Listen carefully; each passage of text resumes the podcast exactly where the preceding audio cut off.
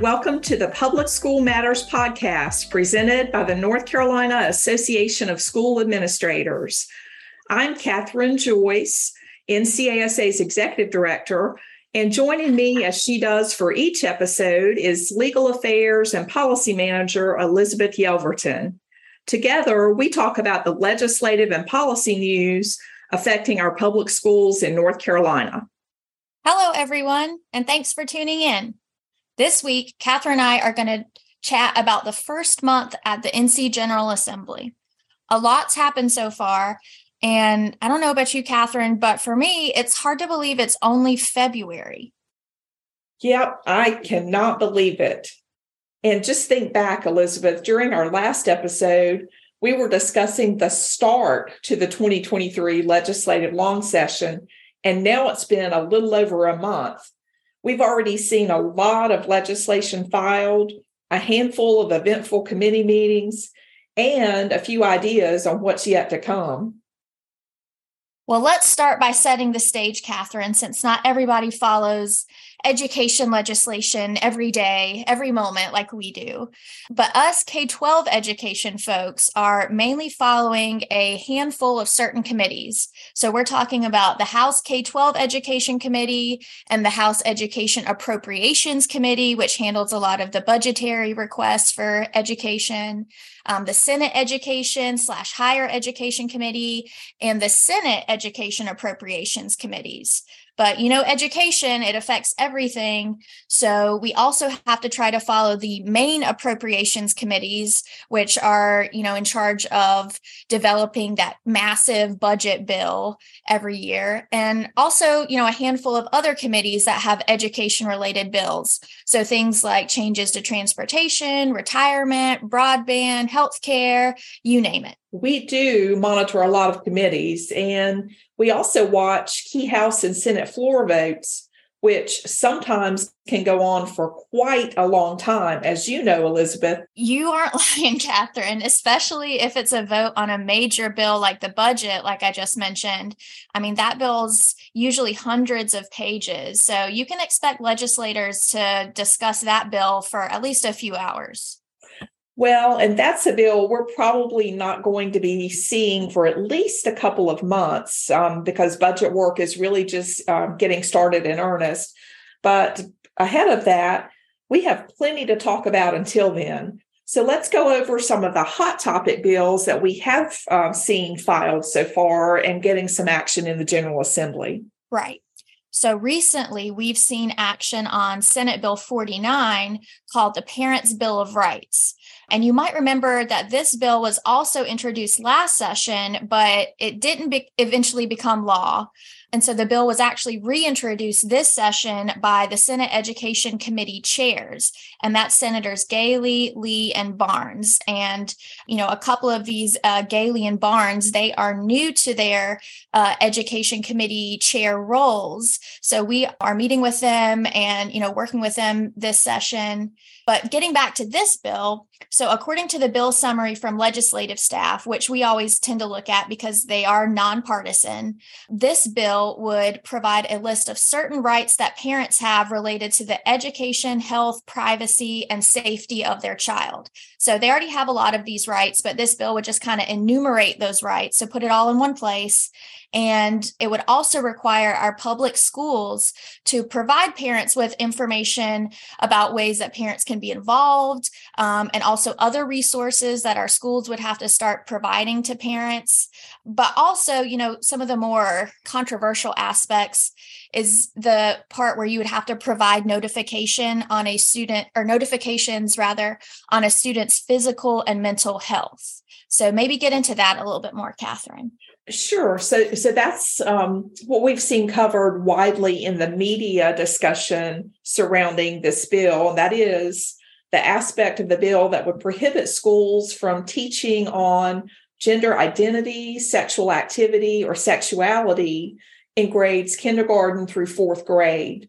But there's several other provisions in the bill that, that we know that many of our school administrators have some concerns about uh, pertaining to some of their own timelines for um, having to respond to to uh, requests from parents for information, which in some cases could really bog down operations in a school if there are bunches of requests coming in at one time uh, which can happen on a typical day in, in, a school day in a public school. So, this is something that we're carefully looking at with this bill and continuing to communicate about on behalf of our members. Absolutely, Catherine. And I mean, we want to make it clear we fully support parents being involved at schools. We love it when our parents are involved but we want to make sure that we're not you know restricting the ability of our school administrators to do all the other things that they have to do every day and make sure they're really monitoring their schools and supporting our kids. So that's going to be our focus. And we could talk about this bill at length but let's talk about another one that we're also watching. Um, and that is house bill 26 which is just called education omnibus almost sounds ominous, doesn't it? Sometimes with these, um, they can have anything or everything in them because omnibus is just a catch all for lots of different ideas that lawmakers put into one piece of legislation. And so we usually see a couple of these each session. And usually we don't see them quite this early, but we have seen one emerge uh, from the House already, as you noted, House Bill 26. It hasn't had as much fanfare, but believe it or not, it's already made its way through the House. Well, and like you said, Catherine, this bill actually has a few changes in it, including some changes to the NC Center for the Advancement of Teaching, which some of you know as NCAT. The bill also includes a couple of contracts with education data vendors and a big ticket item for us at NCASA. So, something that we're involved with, and that is the study and evaluation of our current school performance grading system. Indeed, that is certainly a high priority for NCASA and our member school administrators. We definitely want to see improvements in our school accountability system uh, for how we grade our schools in North Carolina. And we know Superintendent of Public Instruction, Catherine Truitt, has also made that reform effort one of her team's top priorities so she can help reshape the way that we're grading our schools and do it in a positive manner so that all of the aspects that go into making a school a good school in the eyes of parents, some of those things are considered rather than just test results, uh, mostly dominating how those scores are put together.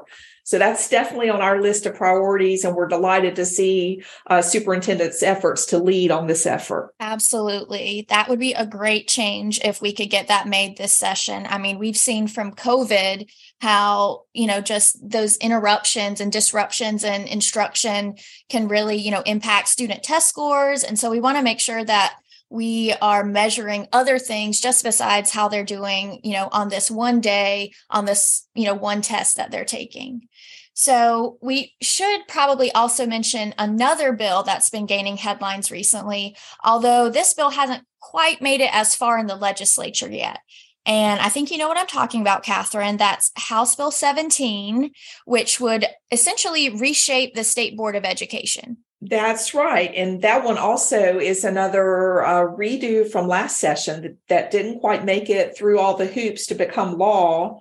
But House Bill 17 would call for a major change to our current um, education system.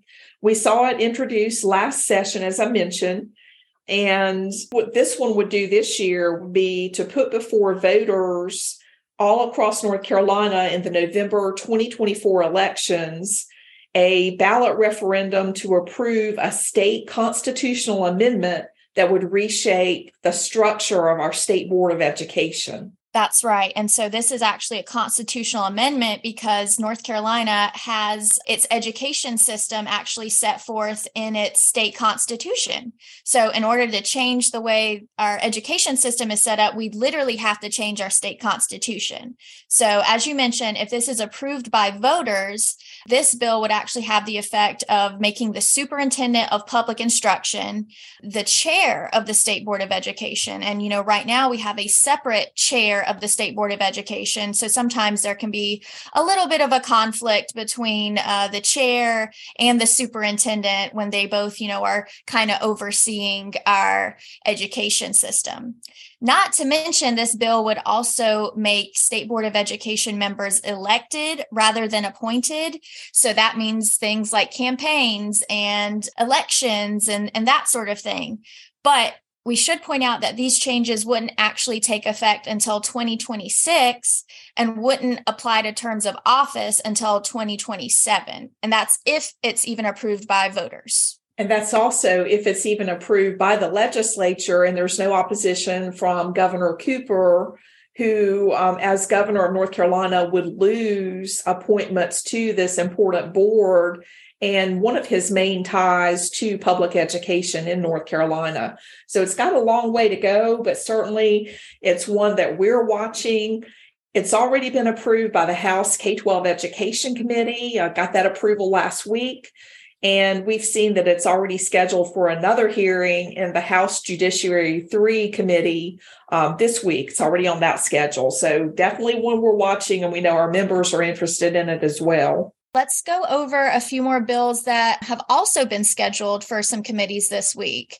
So, we've actually got a handful right now scheduled for the House K 12 Education Committee. You're right. Always something to keep us busy, Elizabeth, right? Always. So uh, this week on tap in House House K twelve education, there's House Bill eight, which would require students to take a computer science credit in high school.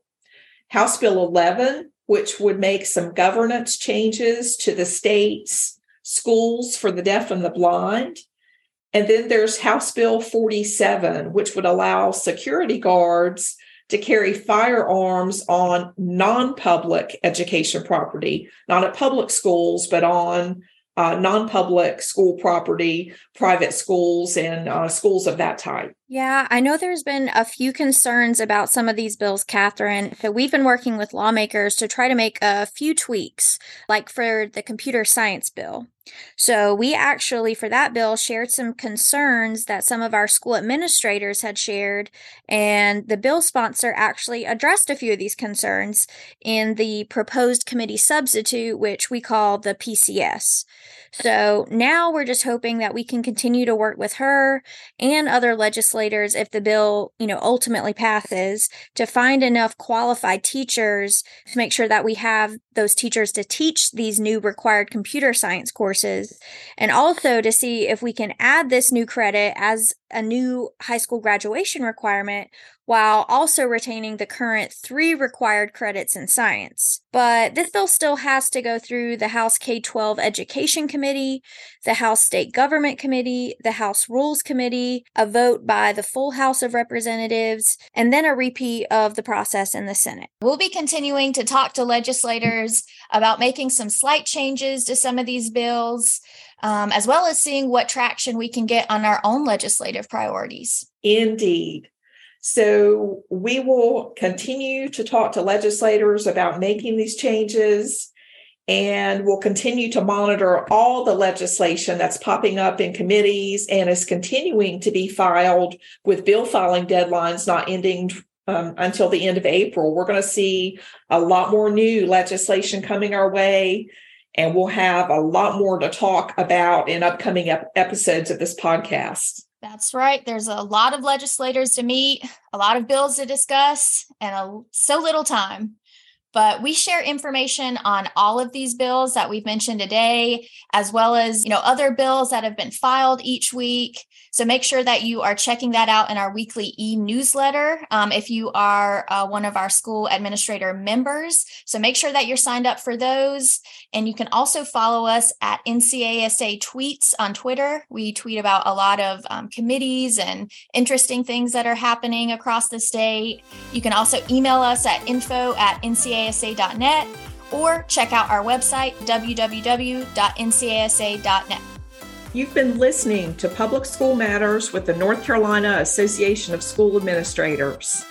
To stay up to date on legislation and policy news affecting K 12 education, we hope you'll join us for future episodes and subscribe to this podcast.